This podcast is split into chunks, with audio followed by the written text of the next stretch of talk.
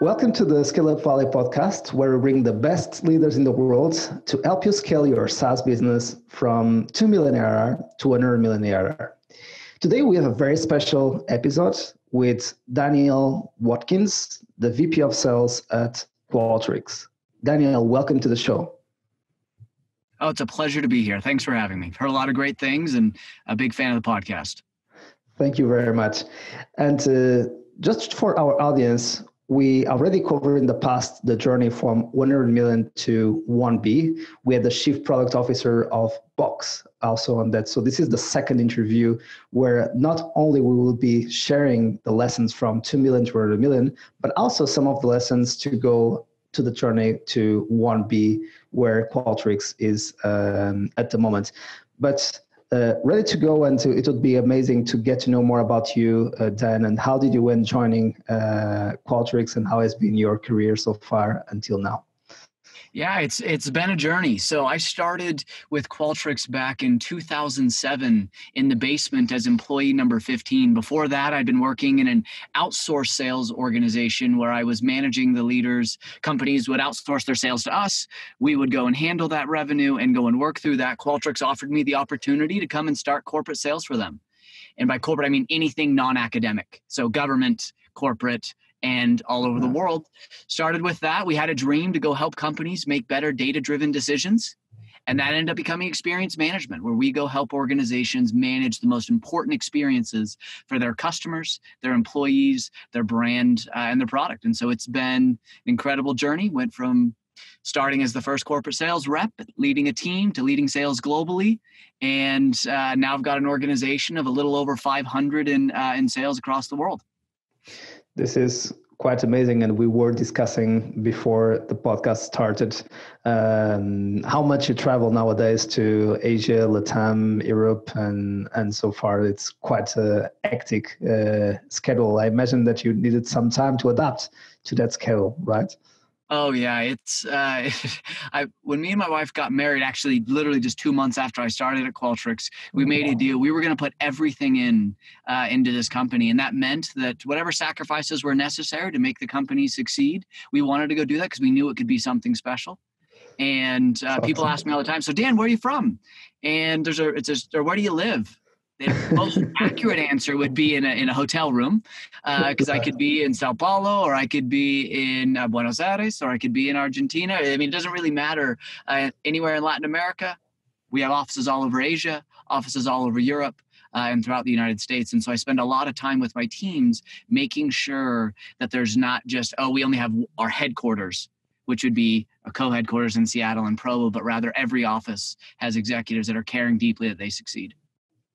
That's amazing. And give us some context about the stage where Qualtrics is in. So, in terms of revenues, in terms of ad count, um, even speed of growth, so, so people can relate to the kind of challenges that you are facing now as well. Yeah, so we have a little over 3,000 employees worldwide, 25 offices uh, throughout the world. A little more than 11,000 of the top brands uh, use Qualtrics. 99 of the top 100 U.S. business schools train all their MBAs on Qualtrics and use the product. Um, we all, and then it relates to revenue. What we just fought, so I can share the stuff that uh, that get, gets out to analysts. Right. so we just did 172 million in Q4 last quarter, and that was announced during our earnings call. 75% of the Fortune 100 companies use us, and our aspirations for this year to go get over that billion dollar mark. That's that's quite amazing, and you are invited to come to the podcast again because we are having a special edition on corporate scale, how to get from one B to one tree. One tree, no no company in the world has ever achieved one tree in revenues. One tree valuation, yes, I think Apple and Microsoft both have achieved. Not sure if any uh, more. And the largest company in revenues nowadays is Walmart uh, with um, half a trillion plus in the number one position. I think that's Apple and Amazon are around almost getting to 300 million. So if we just go to tech, uh, 300B, sorry, uh, of course, 300B, uh, which is still uh, another way to go to the half a trillion uh, revenue uh, threshold. So we are really becoming, having the best of the best on the scale journey from one to million ARR to 100 million, 1B, and one tree, it will come the day. Let's awesome. let's do it. I love the, I love the spirit. So someone who puts so much and is so committed, that's that's the right answer.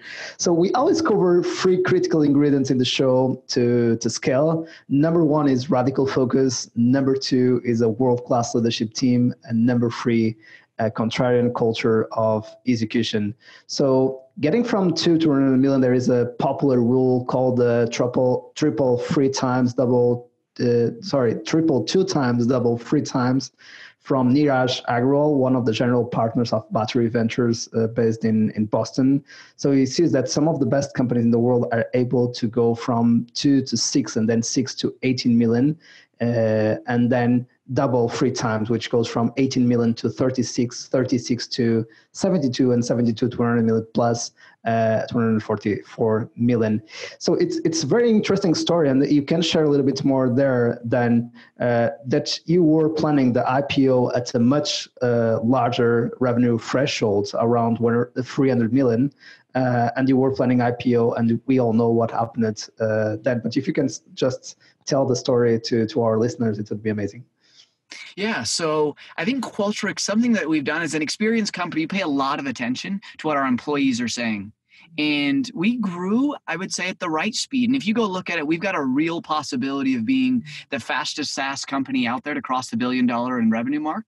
But we didn't do those metrics that you talked about. We weren't 3xing in revenue and then doubling every single year. Instead, what we did is we paid attention to what could the team handle was it the right decision to go and promote people from within, hire from the outside? But we always grew at what we knew was right for the business and stretching us to the maximum without breaking our backs. And so what that ended up leading to is a really, really loyal employee base. If you go look at it, the 15 people that I started with in the basement, I think 10 of them uh, are still here. And even those Amazing. that aren't here, you wouldn't hear them saying negative things about Qualtrics. They'd still be cheering in the background. They probably own SAP shares now. And uh, and so as we went into 2018, I spent a lot of time with Ryan talking about what was going to be best, what was going to be the way that we could really bring XM to the world. Because it wasn't about going public. It was about how what is the next point of leverage that we can get to help more organizations manage each of those core four experiences brand, product, employee, and customer. And uh, we talked a lot about going public seemed the right way. It was going to get a lot of publicity. People were going to be shocked at how strong our numbers were, how ca- that we were cash flow positive since inception. Incredible. And uh, we thought that was going to be the way to do it. But we started talking about there were a couple really special companies out there SAP being one of them, with over 400,000 organizations using one of SAP products line globally, there was an opportunity to go and impact the world at scale. There's lots of great companies like Salesforce or Google or others that are really, really strong enterprise wide in the US. But then they, they struggle in selling enterprise. Google's strong everywhere, but uh, selling enterprise solutions, there's not many that do great globally. SAP does better outside of the US than in the US. And so there was this opportunity to go and take unbelievable markets uh, like China, India, Korea, or what we've been able to do in Latin America just over this last year now that we've been working together has been great. And so uh, when Ryan was talking to Dan, like, this is what I'm thinking about going to do. I was like, let's do it. They said it's an incredible company. Um, top rated CEO at the time on Glassdoor, great employee culture. And this is an opportunity to go do what our vision always was.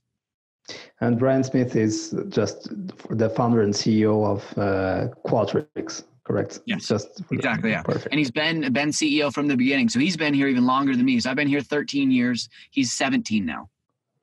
Wow, that's that's a very long journey, two almost two decades, and very close to 1B, which is quite amazing in such a short uh, period of time. And uh, yeah. if 100 million, it's already such a huge milestone. And if we look to the numbers, under 0.04% are able to get 200 million. So 1B and public companies, it's only 2,000 companies uh, worldwide, which shows uh, how difficult we are, what we are trying to to achieve. Uh, it's all about.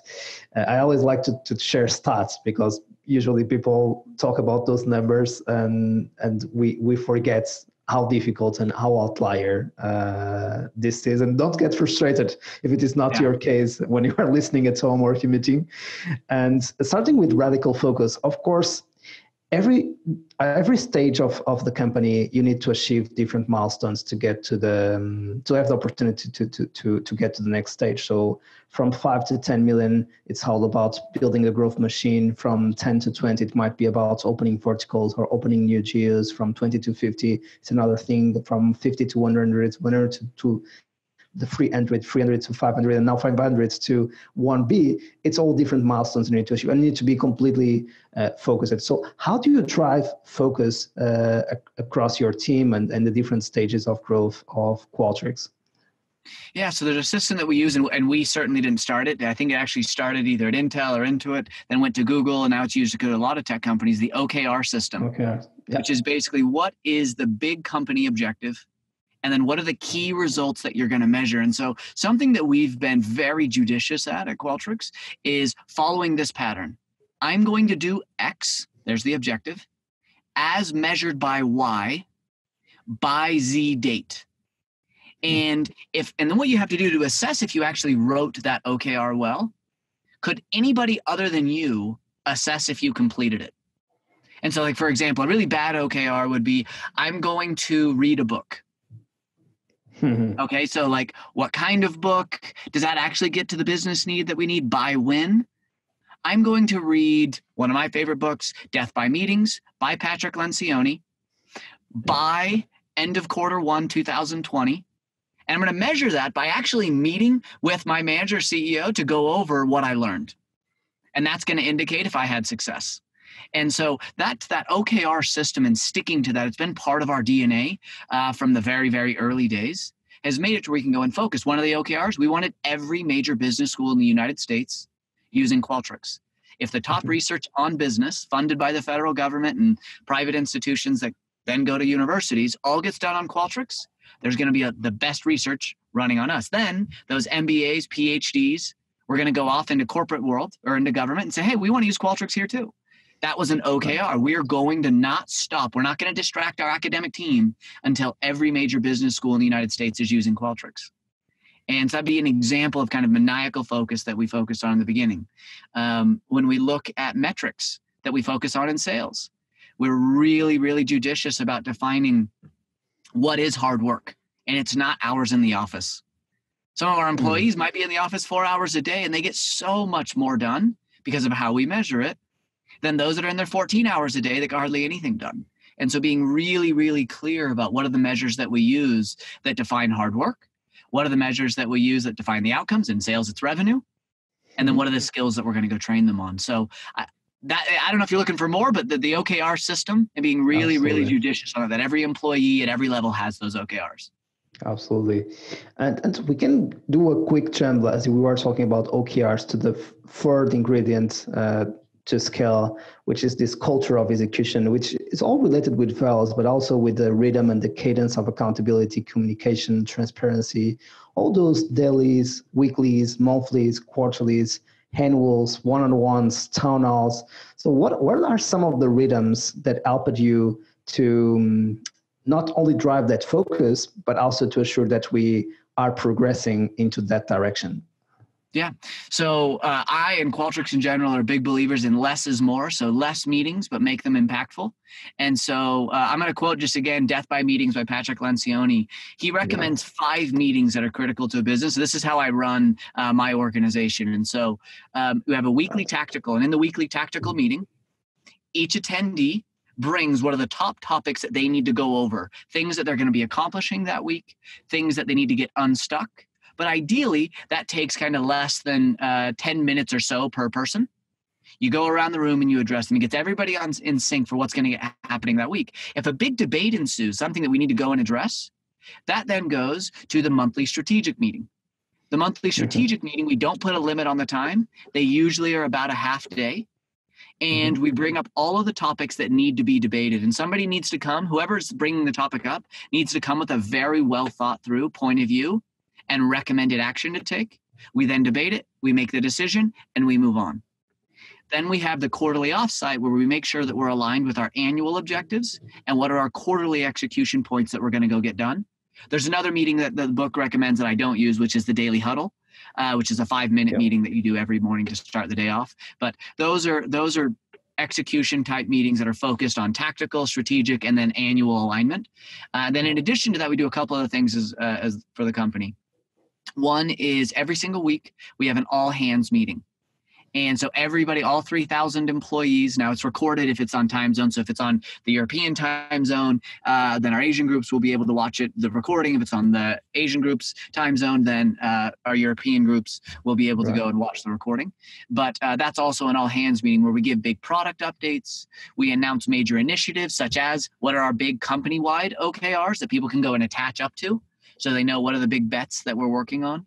Um, if we do a big a new thing for five for the fight which is our uh, fight to go and eradicate cancer and so if there's mm-hmm. big milestones that we hit on that those types of things happen each week Got it. and that's the cadence sounds sounds quite amazing and uh, and this this is an extra layer of complexity we see now the trend of a lot of companies becoming remote but in your case uh, i assume it's a distributed team not a remote uh, team that you have across the world but we see even within the same country in the US with different offices and different time zones, this can be complex to keep everyone on the same page when we add Europe or Asia or Latam, also with different cultures and different ways of behaving.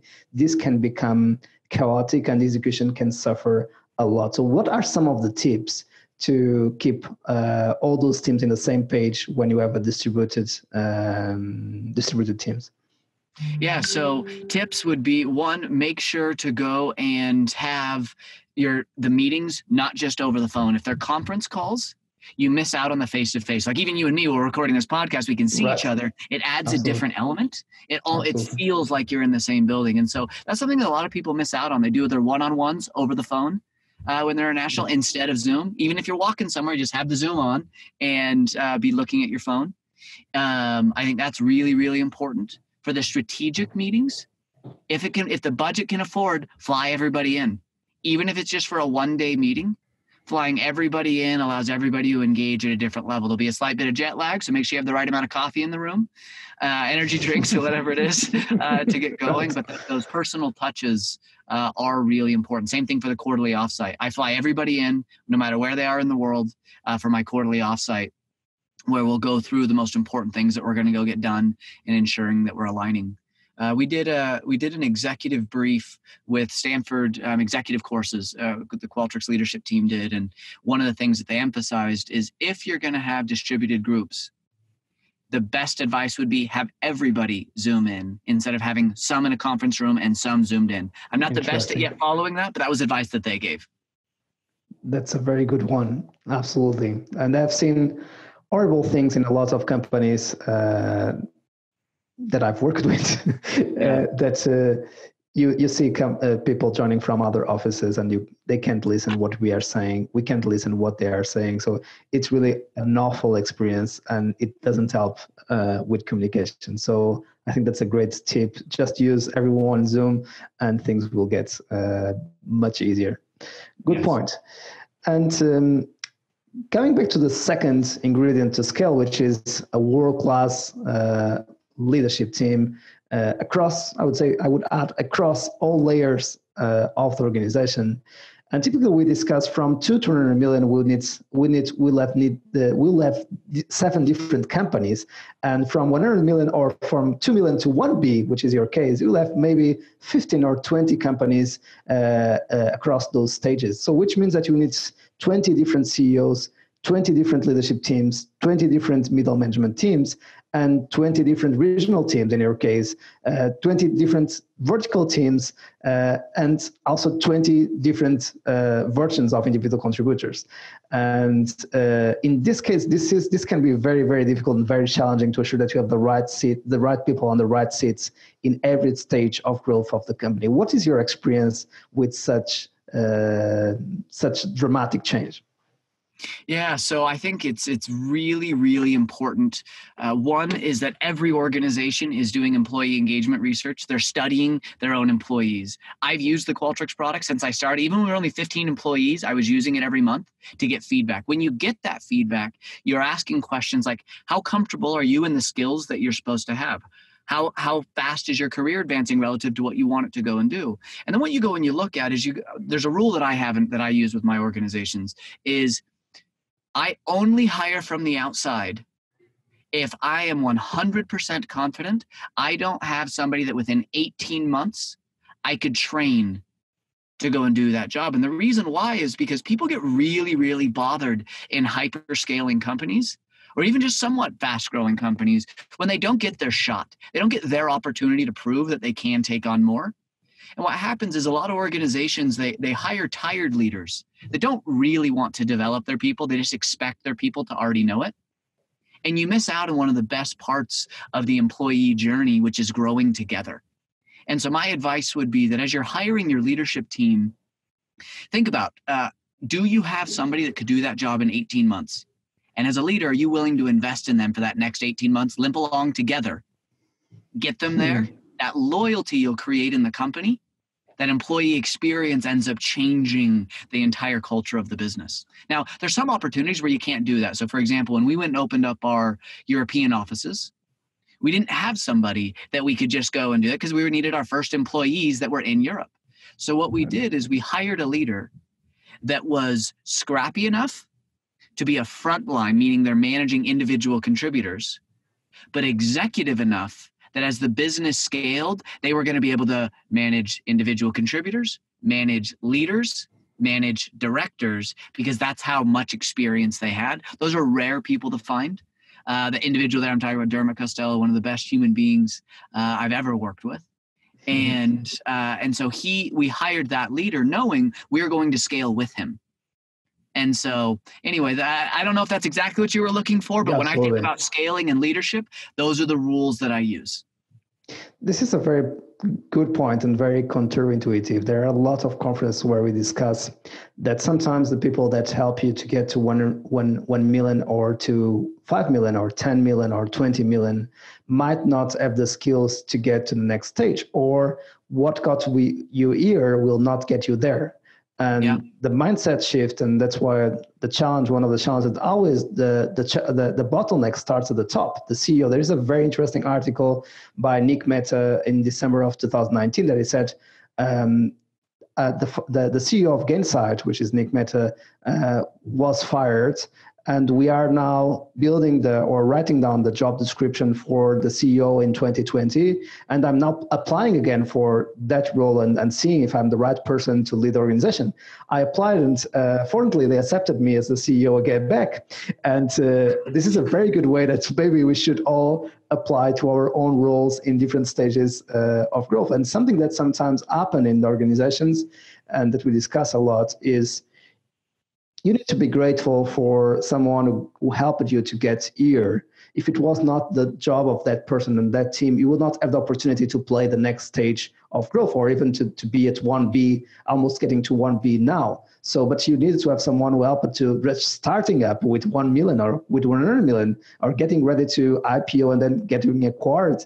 But um, and this is the point, and it, it takes a lot of courage to tell to somebody who offered all their time, all their energy, all their sweat to you and say, maybe we need a different person to the next stage. So I like a lot your the contributive approach that you have to this exercise, which is how do you give the opportunity? How do we train people to be ready to be to apply to the next role, which can be the same in the next company. So what do you think about the, that trade-off, when to invest and when to change, and also having the courage to not make to not hurt the company yeah, so I think if, if the company does a really good job at articulating where we're going, so here's our one year plan, two year plan, five year plan, and then and challenges every employee to understand the person that's going to be responsible, let's say our COO, when we're at this scale, this is what it's going to look like.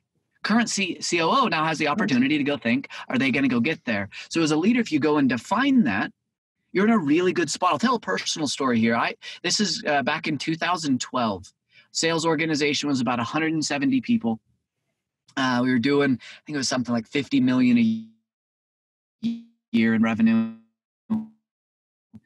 And I was, and I did, I did, I p- applied the rules that I was using. Could I be the right guy in the next 18 months to still lead this global sales force?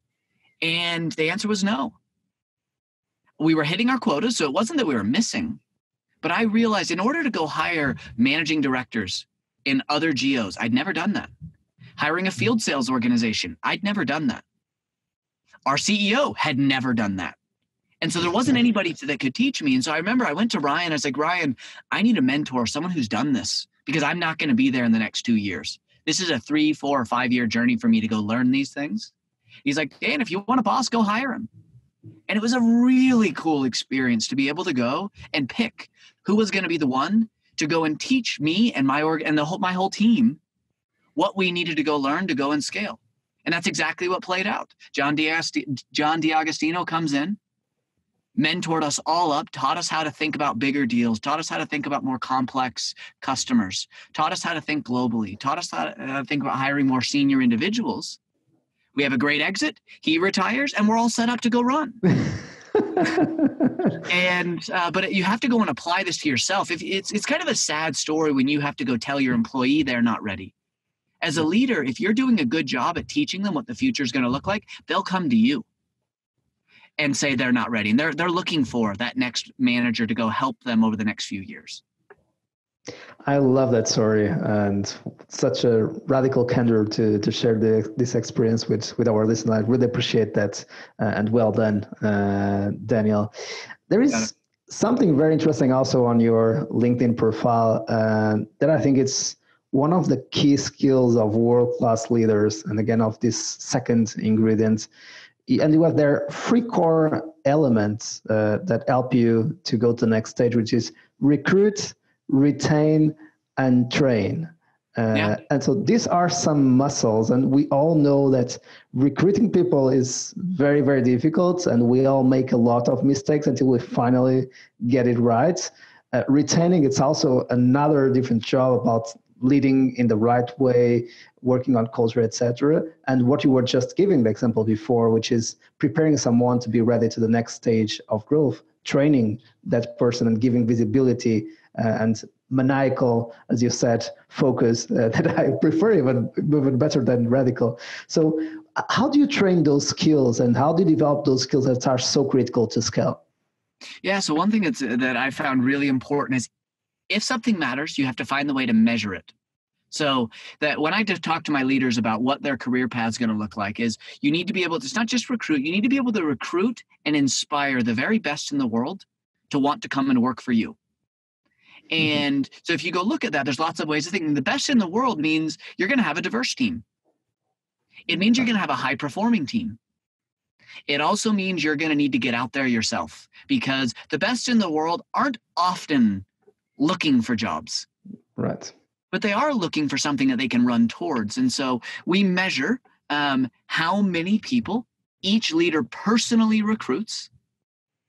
We measure the people that they bring into the interview process. What percent of them make it through our very rigorous interview process? So are they aligned with recruiting the best in the world, or are they just bringing in kind of cannon fodder to make it look like they're recruiting? Then you go to retention.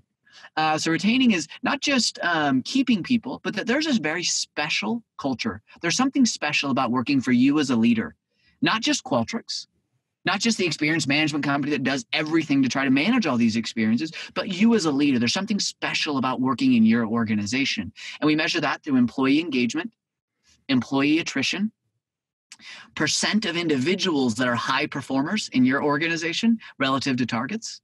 And so wow. that's that's how we measure retention. And then training.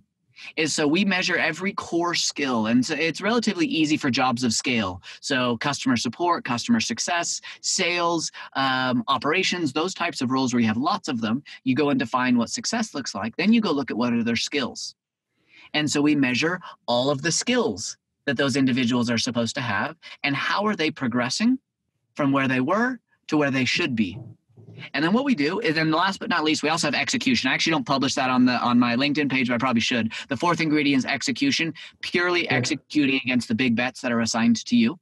And mm-hmm. those are you have we we score everybody in a percentile. Are you in the top five percent of leaders? Yep. Top 25%, middle 50, bottom 25, bottom five. Only the top 25% get promoted. Hmm. And so we've designed a really rigorous system to ensure those four things actually happen.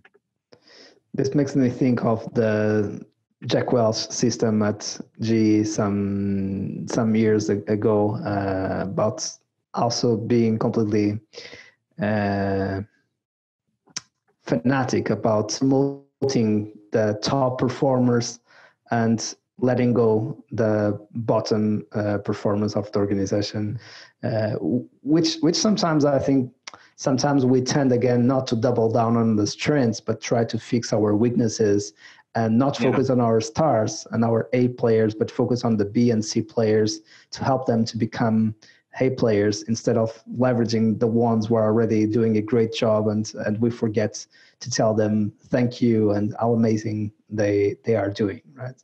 Hundred percent. Yeah, so taking the opportunity to thank those top performers and then focusing on the bottom, I think is also important. Uh, we have lots of systems in place to go and help.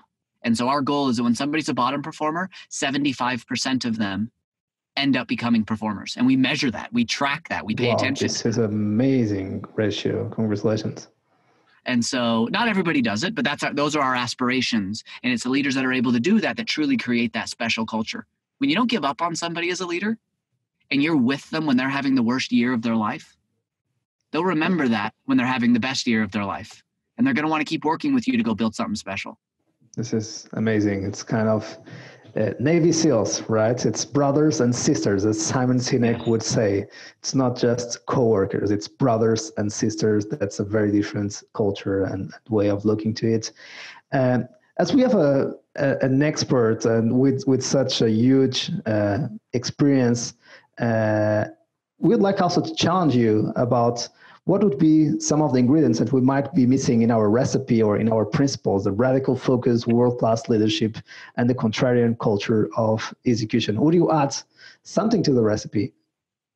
Hmm. that we might be missing in as you are now almost getting to 1b